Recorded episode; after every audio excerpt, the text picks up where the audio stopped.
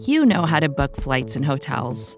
All you're missing is a tool to help you plan that unbelievable travel experience. That's why you need Viator. Book guided tours, excursions, and more in one place. There are over 300,000 travel experiences to choose from, so you can find something for everyone. And Viator offers free cancellation and 24 7 customer support for worry free travel. Download the Viator app now and use code Viator10 for 10% off your first booking in the app. Find travel experiences for you. Do more with Viator.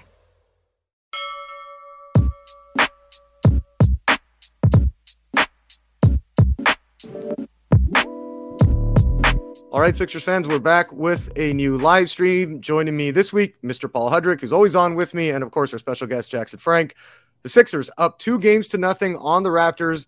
Got another, I don't want to say easy, but they did pull away after that first quarter uh, yesterday. Paul, let's start with you. Looking at the first two games of this series, and you guys remember we talked about this last week, and we said, hey, you know, this is a series that we maybe don't like the matchup for the Sixers. Still, we're confident that they were going to win, but we expected it to be a lot closer. They had a big blowout win in game one, a 112 97 win yesterday. Paul, what are your thoughts of the first two games of this series, and why are things going so right for Philly? Yeah, I, I am really surprised at how non-competitive these first two games have been. Um, and I wasn't that confident they were going to win. Like I, I, I thought like it, my prediction was they were, but I didn't feel great about it. Um, obviously feel much better about it. It's only two games, but feeling a lot better about it when you actually watch the matchups unfold. And I think that's a big part of playoff basketball is once you see how the games unfold, you can get a better feel for the series because and this is also too why like the regular season matchups, you kind of throw them out the window in a lot of cases because yeah, the Raptors beat the Sixers 3-1, but neither team was in the right, you know, they had both teams guys in and out of the lineup. Um, and I thought, I think the biggest difference, though, Jazz, when I look at games one and two of this series compared to, let's say, the last two times these teams played in the regular season, the intensity level. Like the Raptors were playing like it was a playoff game in the regular season. Now the Sixers are playing like it actually is a playoff game when it is a playoff game, and I think that's been the most notable, noticeable um, difference. The Raptors, the big things they want to do, they want to create chaos, they want to create turnovers. That was what they were great at all all season long. And then they're, they're long, they're athletic. They want to get out in transition, and that's how they score because their half court offense isn't very good. The other thing they want to do because their half court offense isn't very good is they want to crash the offensive glass.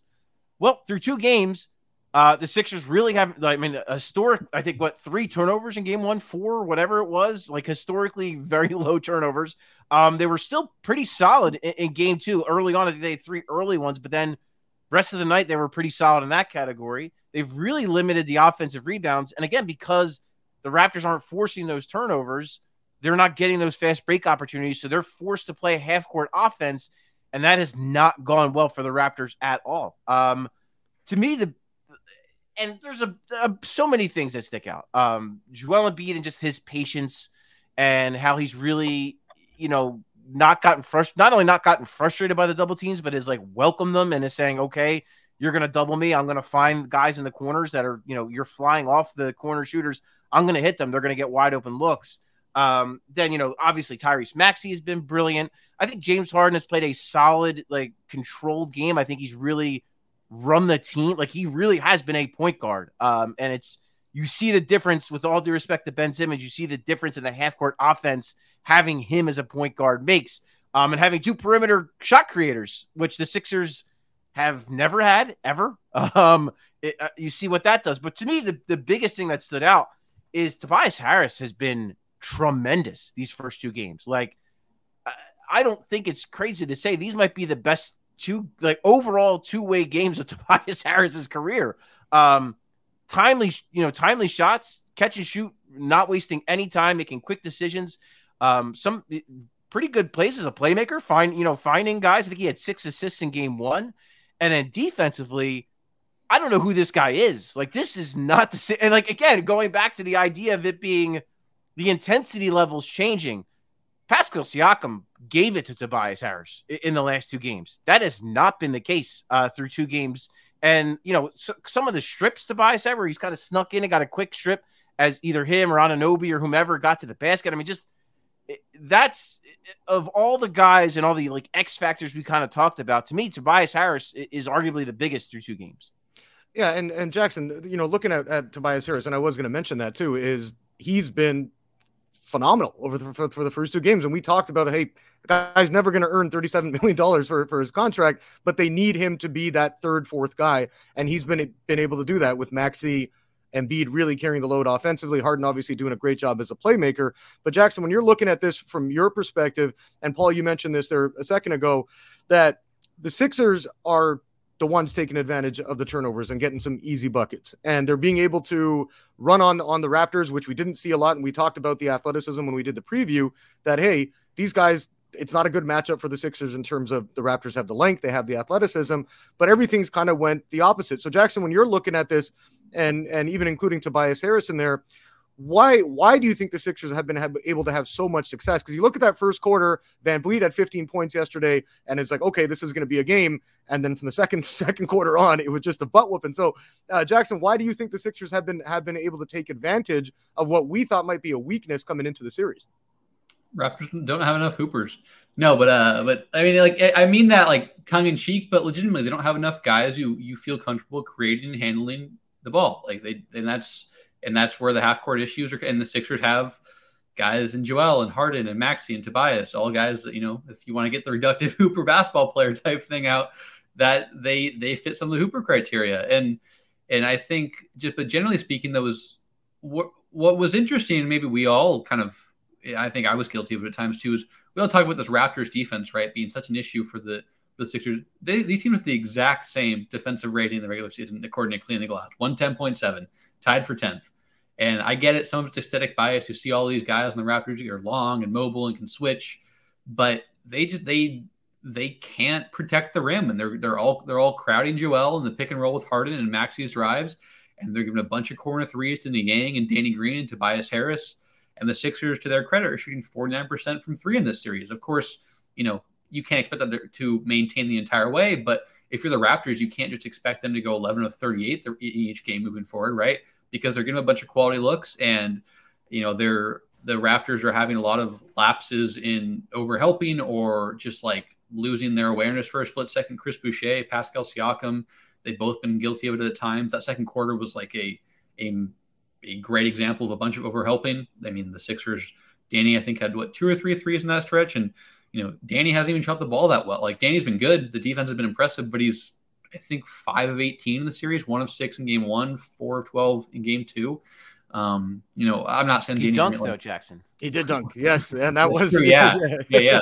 I mean, but like, and that's to say that, like, of course, you know, Maxey's going to have at least one game where he's not, you know, average. He's averaging 30 on 85 percent true shooting. That is not sustainable. But like, the the setting is is paving the way for a Danny Green game. Like, in just in the sense that he's getting a lot of quality looks from the corners and moving well off the ball, like where he has a game where he goes four, seven, five, seven, and that hasn't happened yet. He's played well. The defense has been really impressive, but um, it's just the, the, size advantage the Sixers have and the the guys they can have that the guys they have to exploit the Raptors' aggressive defense is something the Raptors can't counter. They're they don't have you know Fred VanVleet was great in that first quarter, but it was clearly taxing, and he didn't have the. I mean, I think back to that maybe late third, early fourth, where they got two wide open looks for VanVleet from three, right about the same spot. And the second one he just left short. He just has to work so hard to create offense for this team.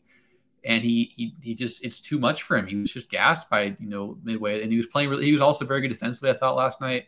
So um, you know, and, and Pascal was pretty good in game one, but as you mentioned, Paul, you know whether it's Tobias or it's or it's Joel Embiid, they're giving him a lot of issues. And I mean, you know, I don't know how many of his points came against George Niang, but I would imagine at least two or three of his buckets did. And obviously they rectified that quickly. That shouldn't happen again. I think that that's showing that you can't have any minutes out there when when Pascal is on the floor and Danny and Tobias aren't. Um, or you know, at the very least, if it is, you have to put Joel on him, and they made that change fairly quickly. But um, yeah, it's just like the Sixers have more guys who can create their own offense, and they're bigger inside, and they have good shooters and the Raptors have a bunch of hesitant shooters and guys who you don't really want handling the ball. Like OG and Anunoby was great. He had a bunch of impressive self creation plays yesterday, but he goes 10 of 14 to 24 point, 26 points. You lose by 15. Like you're in a tough spot. And obviously, you know, Scottie Barnes has helped break up some the monotony they had offensively.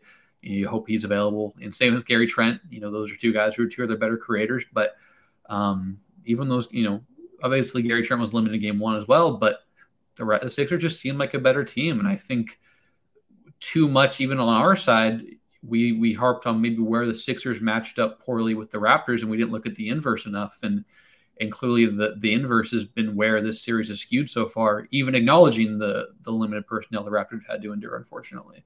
Yeah, and it's it's been it has been a struggle. You know, being at the game yesterday, you're seeing the Raptors can't couldn't penetrate, and you guys mentioned that. Well, that I think there's two buckets in a row that Siakam had over Niang. Quickly switched Joel back onto him right away and said, "Hey, enough of that."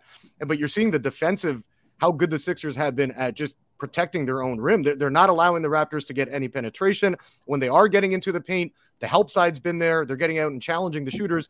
You look at Fred Van VanVleet, he started that game four of six from deep yesterday ended up finishing the game five for 16.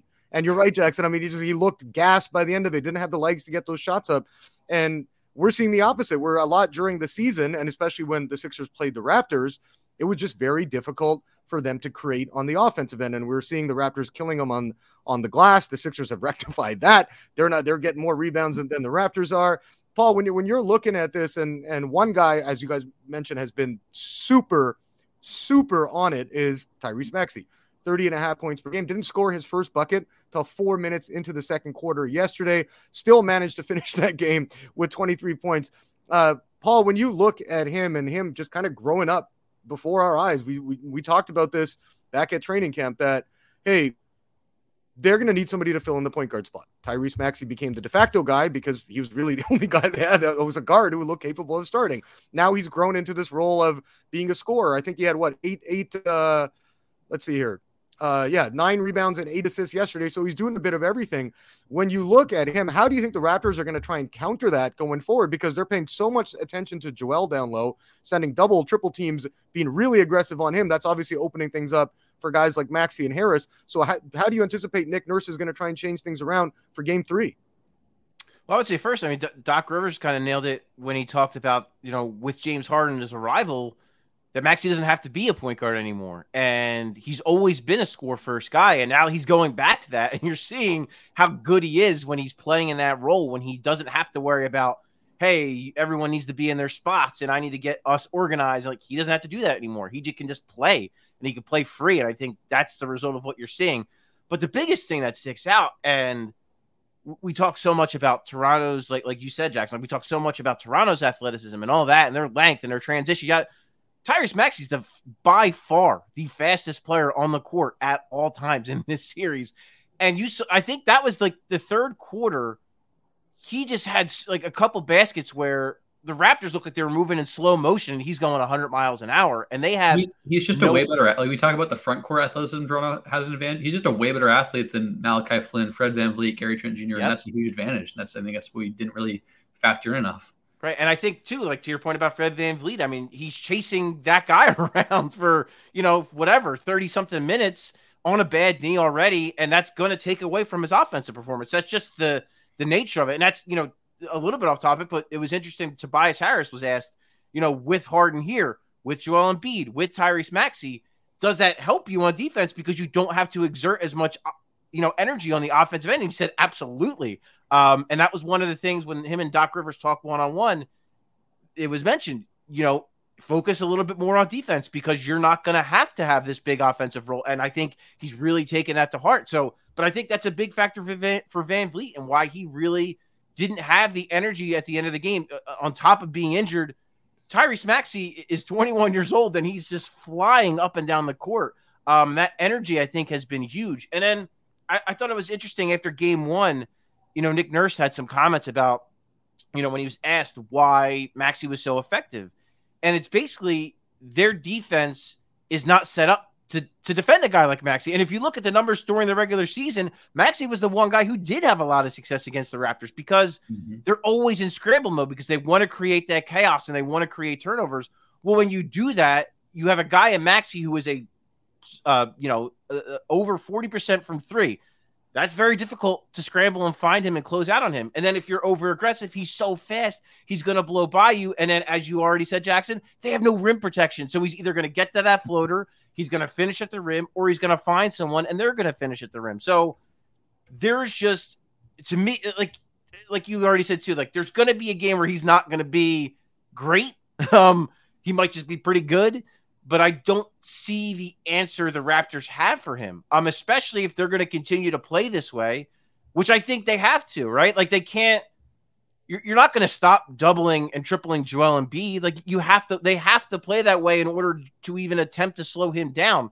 But the issue with that is that leaves stuff open for Harden, and Harden was finding favorable matchups. He, he was he was picking on Malachi Flynn all night, um, and then that's also going to leave spots for Tyrese Maxey, and it's going to leave spots for Tobias Harris. So the Raptors are really in a pick your poison situation, and I think Nick Nurse is making the right choice to to just constantly harp on Embiid because that's the guy who's going to who could potentially go for 40 50. So that's the guy you really have to hone in on, but um, it's it's a credit really to me to Joel Embiid that Maxey is having this series because Joel Embiid is trusting the guys around him. He's making the smart plays. He's not turning the basketball over, and that's as big a reason of any uh, as why Tyrese Maxey's having the series he's having so far.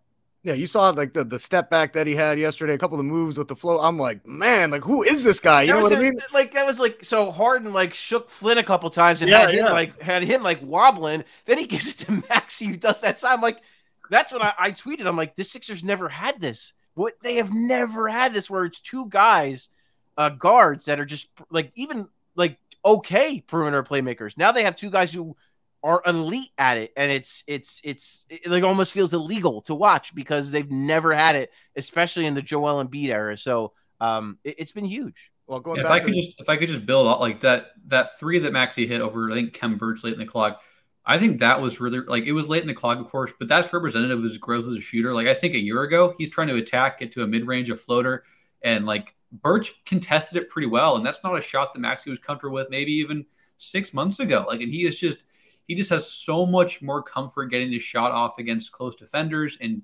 trusting the jumper, trusting the setback, the sidestep.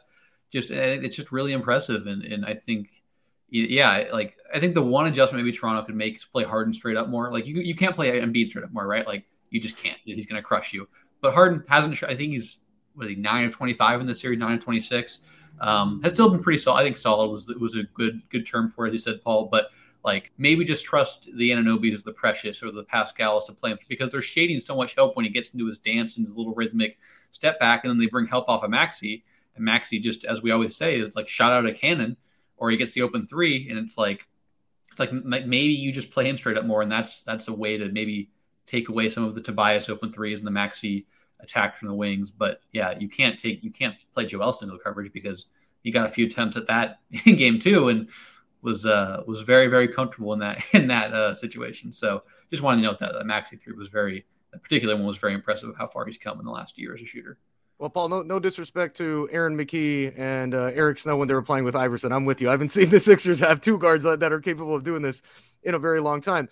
When you need mealtime inspiration, it's worth shopping Kroger, where you'll find over 30,000 mouthwatering choices that excite your inner foodie. And no matter what tasty choice you make, you'll enjoy our everyday low prices, plus extra ways to save, like digital coupons worth over $600 each week. You can also save up to $1 off per gallon at the pump with fuel points. More savings and more inspiring flavors make shopping Kroger worth it every time. Kroger, fresh for everyone. Fuel restrictions apply. Uh, Jackson, you, you just mentioned that too, that we might see like Nick Nurse is a very good coach. And I was in the in the room yesterday when he was doing his post game media availability, still upset and took some shots at the refs, even though from my vantage point, if you're letting your guys get sealed two feet in front of the rim, they're going to foul a guy like Joel Embiid who's 7'1", 280. You can't, you got, you can't let him get that position. And I think that's been the problem with how the Raptors are guarding him is they're just giving him that, that stance in the post where he's catching the ball and he gets the ball and he's catching it very close to the hoop. So when he's turning to shoot, you're going to naturally foul this guy.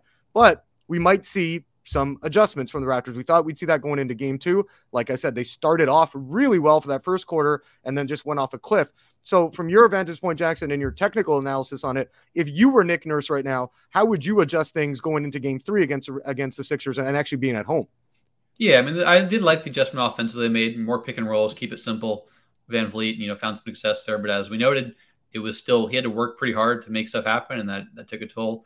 Um, I think it kind of the the only real like I like I guess like like I said, talking about less over helping not shading as much against Harden because Harden doesn't have that same level of burst. Maybe just live with some of the step back threes rather than the ripple effect with the Tobias jumpers and the and the Maxey stuff. But other than that, I don't know. Like, I think one of the things that I that I maybe talked maybe I didn't necessarily talk about it publicly, but I kind of had thoughts about privately. People talked about the versatility of the Raptors, but what they really meant is they have a lot of guys who can switch, right? Which is is a form of versatility, but there's not really another play style this the Raptors can go to. They can't play big. They can't go to a guard heavy lineup. Like this is kind of what they have, and they and they have guys who can guard different different positions, but there's not a general shift in play style they can try. It's just it's it's a limitation of their roster, and I'm not saying like it's I'm not trying to like kill them for it. But I think ge- the general kind of versatility that was propped up by us and everyone about the series with them was overstated because there's only one style they can play, and that's get out and run, crash the glass, switch a lot, force turnovers.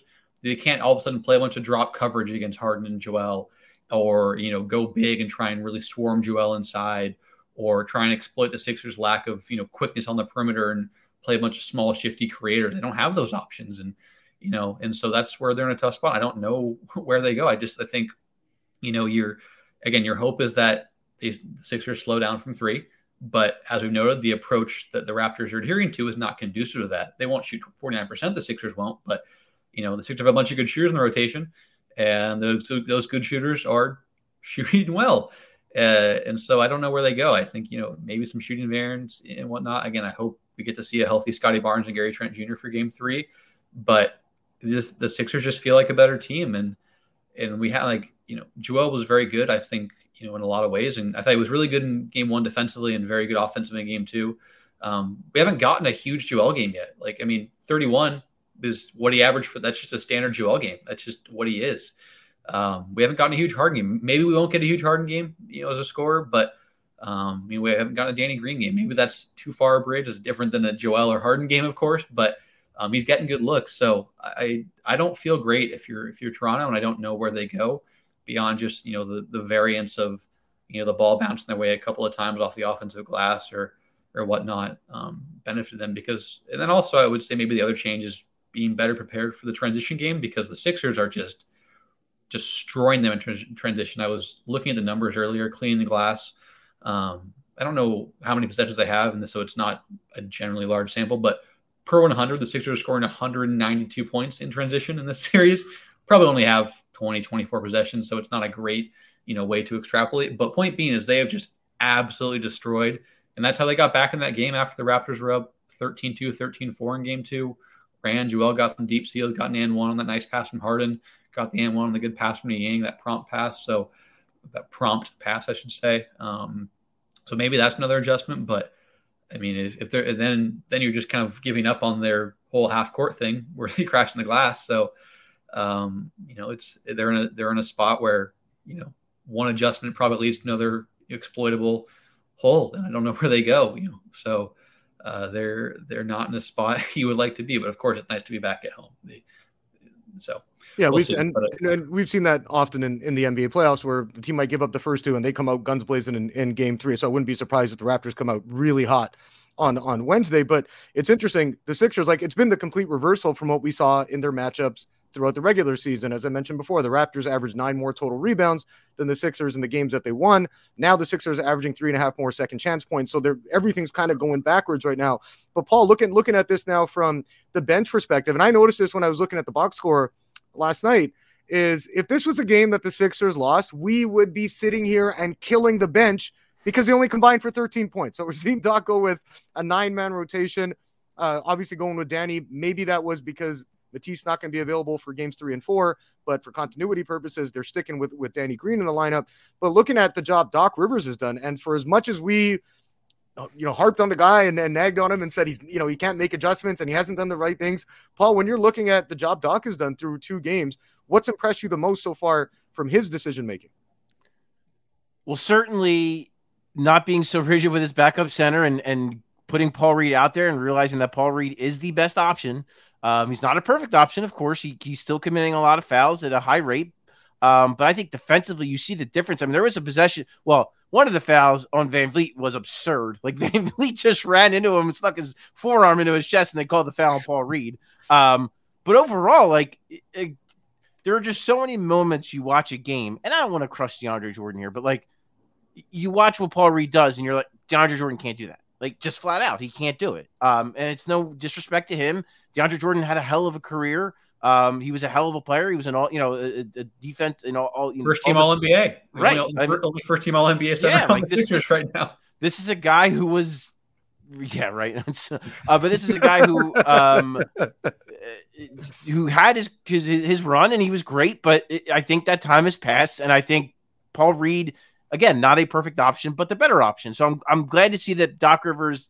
Um, I don't know if someone was in his ear. I don't know if there was an influence there, but I'm glad that he, he either changed his mind on his own or listened to somebody else or whatever. Um, because you see the difference that's making. I think Paul Reed wound up being a plus eight, but he was like a, in his first stint, he was a plus 12 uh, after Joel went to the They were down the Sixers after the first quarter. Paul Reed comes into the game, they go up double digits. So, um, so uh, like, I, I, just think the bench, I, I hear like, I, I think with the bench, like, you can't really look at it that way. The big, because the one th- complaint I heard about Doc Rivers, and I think it was a fair one in the playoffs last year, was he didn't lean on his starters enough. He didn't play his starters enough. Now, granted, um, he didn't have James Harden. Uh, he didn't have Tyrese Maxey playing at this level. Uh, you know, he didn't have Joel. Like Joel Embiid was in obviously much better shape last year, but he's in even better shape this year. Tobias Harris is always a guy who's played heavy, heavy minutes. But you know, between those four guys, play them heavy minutes because they're they they should. They're great. They're in good shape. Let them play. Um, and I think that's been one of the other things that I think has been good too. You know, there haven't been very many, very many minutes where one of Joel, I don't know if there have been any where Joel Embiid or James Harden haven't been on the court. Um, at least one of them at any point. And if it was, it was in the second half when they had a big lead. And so I think, you know, I don't look at it necessarily as, oh, the bench only scored X amount of points. I think the guys that have been like, I think George, you can see he struggled. You know, we, talked about his the matchup against Siakam. I think their the Raptors' athleticism in general, I think, has been difficult for him to kind of deal with. Um, I think Shake Milton's been fine. He he's been playing mistake free. If the ball is swung his way, he's taking the open shot and he's made a couple. Like um, I think he's filling a, a, fine role as that guy, as that ninth guy or whatever. Um, just to you know, again, not you know, play turnover free, mistake free basketball, take the shots that are there, play solid defense. Um, I think he's been fine. Um, so I, I think you know, and a Matisse, I, I, actually I think Matisse really was not very good, quite frankly, in game two. I thought he chased way too much. Um, and, and, you know, I don't know if he was just trying to make, you know, trying to maybe be a little too aggressive, trying to make too many plays, trying to create too much havoc instead of just being solid and, you know, staying in front because he is capable of doing that. Um, so yeah, I mean, I, am very curious to see what happens now in game three. What that's going to be, where I think we're really Doc Rivers Mettle's really going to be tested his rotations in his lineup and see what he does. Does he get a little funky and, and put Paul Reed at the four? Does he just simply extend George Niang and Shake Milton a little bit and extend their minutes to make up for Matisse not being in the lineup? Um, I'm very curious to see, but I, I think through two games, you have to give Doc Rivers a ton of credit. I think their offense is funny because he talked about simplifying their offense, but I feel like they've been more creative um, through two games. I think some of the stuff they've run – obviously that pick and roll with Maxey and, and Harden has, has worked very well. It's created a ton of space for Tyrese Maxey, and it's part of the reason why he's had so much success. Um, that first that and, first play in the second half when Embiid got the lob, it's like they ran because it's the classic after timeout play where they run a duck in for Tobias, but instead they also merged it with the classic Chicago action they run for Joel and, and Harden. It was like and then all of a sudden the Raptors could do nothing. That was a that was an incredible play. It merged it's, two pet plays into one, and the Raptors had no idea what to do with it. It was incredible. Yeah, the, the creativity, and I mean, I, I, guess some of that too. I give Doc credit, but Dave Joerger is a guy who's always been known as a really creative offensive mind that throws a lot of weird, funky stuff at people, and um, you need that against a guy like Nick Nurse and what he does. Um, there was one play in Game One, Jackson. I don't know if you remember, but like Maxey brought the ball up. Harden was at like the nail, and then Embiid was in the corner and it was just like, what is this? Like, this is creative, outside the box stuff that we haven't seen from the Sixers all season. And maybe Doc Rivers is keeping it close to the chest. I, I don't know, but um, if he was, kudos to him. He's playing some, you know, some some like 4D chess there, impressive stuff. um, but no, I, I, think through two games, you have to give Doc Rivers credit. I think he, uh, of course, it looks a lot better when you, you know, win games so you know decisively. But I, I think through two games, he, he's pushed all the right buttons. Well, it's interesting. You said you don't know who's gone. Maybe somebody's gone to Doc's ear. What he's listening to, we know he's listening to the Liberty Ballers podcast network. So there's your shameless plug right there. Don't forget to subscribe to us as well. Uh, fellas, going into game three now. How important is it, Jackson? Do you look at this from a Sixers perspective and say, go all out, go balls out, get the win? You got a couple of days off. Don't play again until Saturday uh, after game three on Wednesday. Do you think it's important for the Sixers to kind of just go for it right now, get up three nothing, and kind of make you know again, it's not a guarantee, but I don't think how many teams have come back from 3-0 in the NBA. I don't think I don't think has it happened yet. I don't think it has, right? Let's, let's not talk about blown leads in the Doc Rivers. Let's not. Let's okay, not, yeah, yeah, yeah. Well, yeah, that would be a new. That would be a new, a brand Let's new. not low. send that energy out there. Yeah, guys. yeah, we wouldn't be surprised if that happened too. If it did, don't get me wrong. But you're looking at this, Jackson. Um, if if you're the Sixers, just go for the jugular at this point. Go balls to the wall. Try and win this game. Get up three nothing, and then you know you should have the series wrapped up at that point. Yeah, I think that's you know that's that's absolutely the way to go. I just a few notes you know from from Paul's you know talk about the rotation and whatnot. Like yeah, that's one of the things Doc's done well all year is he's played his starters heavy minutes. Also, kudos to Danny Green for what like whatever's like.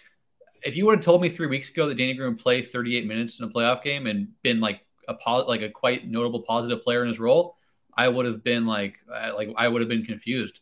Um, And his- posterizing his Pascal reemergence- Siakam. his reemergence the last two weeks, dating back to that first Toronto, that last Toronto regular season game, um, has been instrumental. Like, I mean, I we've talked about in the Slack. I've written about it multiple times. The lack of a fifth starter that has not been the case through two games. The the fifth starter is clearly Danny Green, and that and that makes it easier. The fact that all Doc has to do is disperse. So Matisse, I think, played 10 minutes in game two and 19 in game one. All Doc has to do is find 14 minutes across seven guys. That's a lot easier than 14 minutes across tw- or 28 minutes across seven guys. It's it's way easier to do.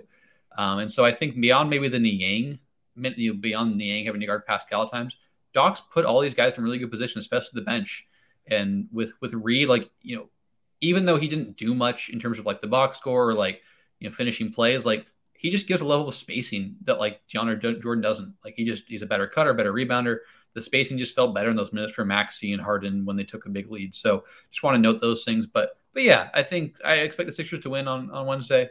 Um, you know, obviously, you know, there's there's just a you know game three. You know, we thought maybe that like look, I mean, the Raptors kind of came out with their best shot in game two, but the Raptors are a creative and skilled team. I expect them to continue to to try things. But as we've noted, I don't know what the solution is. But um, these playoff games and series are always random to small sample variance, and there could be a game where Maxey goes four of twelve and Danny misses all seven of his threes, and the same happens to Tobias. So, um, but I, I that could happen. But I expect the Sixers to win this. They've been the better team, with or without Gary Trent Jr. and Scottie Barnes being available. I feel confident in that.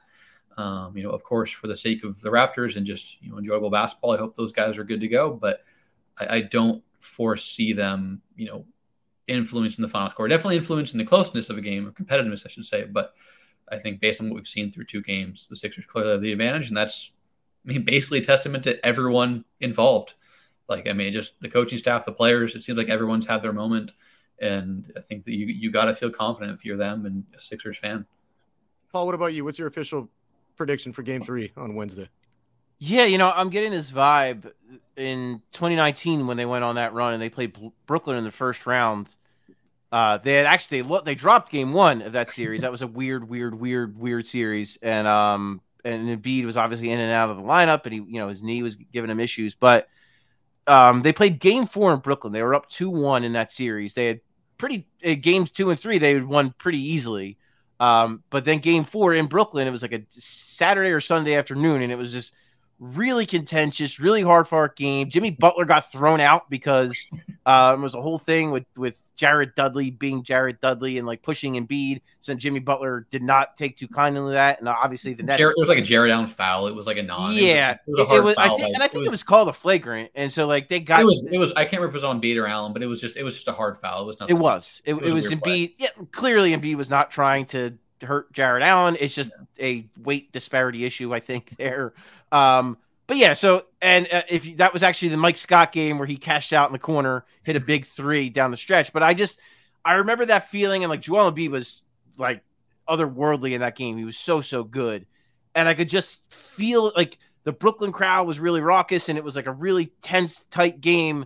But the Sixers found a way to pull it out, and I could see game this game three having that similar feel because, like you said, Jazz, I think the Raptors are gonna they are going to be desperate. They are going to be hungry. They're going to make adjustments. They're going to do different things. If they have Barnes and they have Trent healthy, that will make a difference and make the game closer.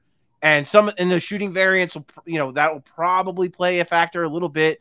Sixers aren't going to keep, like you said, Jackson, they're not going to continue to shoot, you know, damn near 50% from three for the series. That's going to come down a little bit.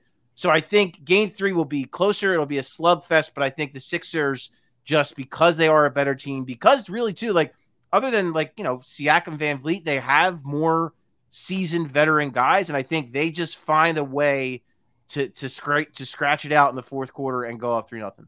And let's not underrate the, the crowd in Toronto is is going to be up for this one. And nuts, I'm, yeah. I'm, pretty sure Joel Embiid is going to get booed every time he touches the ball, and Yes. it's going to be it's going to be, be entertaining and fun. Although Jackson, I do have to say, I saw a comment on our last YouTube thing that you look like Prime Minister Justin Trudeau, and I'm starting to see the resemblance right now. I'm starting to see the resemblance right now. I'm not going to lie about that. Uh, before we wrap things up, guys, let's just look around the rest of the NBA. The Warriors, they're the the talk of the town when you look at at the basketball world their new death lineup with Jordan Poole, who's who's emerging, and, and I covered the team last year, and you could kind of see the beginning of him starting to scratch the surface of his potential. Looks like that's starting to pay off now. Obviously, Steph Curry back, Klay Thompson, Draymond Green, going with Andrew Wiggins in that fifth spot. Jackson, when you're looking around at the NBA playoffs and specifically the Western Conference, do you think the Warriors have enough to beat the Suns? Yeah, I, I should preface that's the one game I've yet to see. I got to catch up. I've seen game one, I haven't seen game two, but my inclination is it probably went the same as game one in terms of Denver's perimeter defense being pretty shoddy and Jokic just not being good enough to cover for that. Um, I I don't know. I, I I definitely think that like, I've been a fan of the Warriors all season. Like I think I kind of was I stayed with them through the, the injuries and whatnot. I think based off the three games between them and Memphis so far, I think they're like I just feel like they're a better team than Memphis. Um, and so I think they could win. I don't know. I, I need to see more. I wouldn't be surprised, but um, yeah, I mean that that that five man lineup is incredible. Four shooters, four guys who can put the ball on the ground as well. Plus, you know, arguably the greatest defender of this generation and a very good passer. Um, and they've got solid enough depth too. Um, you know, you don't need a ton, but they've got guys you can trust there as well. Um, stints, they have a, a good starting backup, whatever you want to call him, Kevon Looney, a, a backup starting center. Um, so yeah, I think they could. I, I, I need to get deeper into the playoffs to say for sure. But I mean, the Suns are all, also a juggernaut who looked quite good in game one, even though the final score is only 11 point win. They looked very comfortable against a team that's been playing very well in New Orleans. So um, I'd still probably lean Phoenix, but I I think Golden State is clearly a tier ahead, of everyone else in the West beyond Phoenix. Um, and they look they look really good as you mentioned with those four shooters and playmakers around Draymond playing big minutes. And as Steph continues to get his legs back, they're they're very very lethal. Yeah, it's gonna be that's gonna be fun to watch. And and I mean, again, no disrespect to the Memphis Grizzlies, who are down 1-0 themselves against Minnesota at the time we're recording this. But again, I mean, seeing a Grizzlies Warriors Western Conference semifinals and then a Warriors Suns, maybe that, that's going to be great for basketball. But Paul shifting back to the Eastern Conference, saw a great game one between the Celtics and Nets. I don't know what the hell the Nets were doing on that last play and how Jayson Tatum got that open and was able to hit this Cinderella looking, you know, twirling shot that he did. But looking at that series, um, what do you think about that? Like, do you think Brooklyn is going to be able to recover from that? And ultimately, who are you going to take in that one? Well, first of all, the Warriors, man. I mean, the second half, there was some like globetrotter stuff happening. It was wild. Like their offense, uh, especially with that lineup, is just it's like it's like James Naismith could never have imagined the game would look that beautiful. Like it's incredible to watch when they're really humming and the ball's really moving. Like they look incredible. But um, yeah, I mean the Brooklyn uh Boston game was uh, amazing. Completely lived up to the hype. Uh, everything about it. Uh, except you know, I, I think the one thing that Boston did really well, which is going to be really difficult to do throughout a best of seven, is that they kept Kevin Durant pretty contained. Um, that's no small feat uh, to keep uh, arguably the greatest scorer of the last, you know, whatever, 15 years, 10 years. Um, you know, keeping him below 30, pretty da- damn impressive, even though Kyrie obviously um, had a monster game. And yeah, I mean, uh, that last possession, to me, it looked like I, I don't know what you guys saw, but I thought Durant kind of fell asleep. Um, he was yeah, watching. I, I watched it a few times trying to see what happened. Yeah, and It- looked like it he just Tatum cut. I think I think Tatum talked post game. He, he cut because he thought Smart was going to shoot it and wanted to be in position for the rebound. And yeah, Smart made. I mean, Smart could have shot. I mean, he was four of nine from three. He'd earned that shot, but he made the even better decision. And Yeah, KD even got, got caught ball watching on that one. Yeah. yeah, definitely. a little Uh, but happens. I- I I still I I I think Boston wins it. I think it's going to be there. I think you're going to see more games like this in, in this series. It's going to be a, a bunch of nail biters, but I think just defensively, the edge that Boston has, I think they and they have enough offense that they're going to be like they like between Tatum, between Brown, between even you know Smart and his development as a playmaker. Um, you know, between you know Horford and you know some of the things he does as a screener, a roller, and a pop guy. Um, the way Daniel Theis seals and the way he offensive rebounds, like they have enough offensively that you know to complement how elite their defense is, and I think that they're just they might be the most balanced, maybe other than Phoenix, maybe the most balanced team in the NBA when you're talking about offense and defense, like what they can do. So, um, uh, I I could see it going six or seven for sure, but I give the slight edge to Boston because I just again I think defensively, um, they are far and away the best defensive team in the East yeah, that's gonna that that is gonna be a fun series to watch. And I mean, we all knew that was going to be a good one. I think we all anticipated Toronto Philly to, to be very close. Obviously, haven't seen that through through two games, but again, two games in Toronto could could change everything around. Uh, looking forward to seeing what happens there. Uh, let's wrap things up. I want to give a shout out to my hotel for the great Wi-Fi connection because it didn't didn't flame out on me. So thank you to that. Uh, and before we do wrap things up, don't forget subscribe to Liberty Ballers Podcast Network. You can catch us on Apple Podcasts, Spotify, Google Podcasts, you name it, we are there. Of course, Paul Jackson, an entire team of writers at libertyballers.com have you covered. Paul, going to be dropping a new episode of our new show. It'll be coming up on Mondays, Wednesdays, and Thursdays. Uh, basically, just giving you a beat reporter's perspective from what's going on with the Sixers. First one will be dropping tomorrow, and then Jackson will be back on Saturday with the post game. So don't forget to check us out there as well. That'll do it for this. Jackson, thank you for joining us, or should I say, Prime Minister Trudeau, thank you for joining us. Uh, Paul Hudrick, thanks for joining us. Me and Paul are going to meet up and, and, and, enjoy some beers together here in a bit. So we'll see you. Yeah, uh, see you in a few. Appreciate me on. All right. Thanks.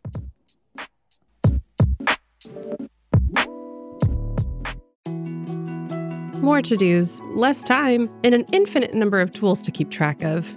Sometimes doing business has never felt harder, but you don't need a miracle to hit your goals. You can just use HubSpot because their all in one customer platform can make growing your business infinitely easier.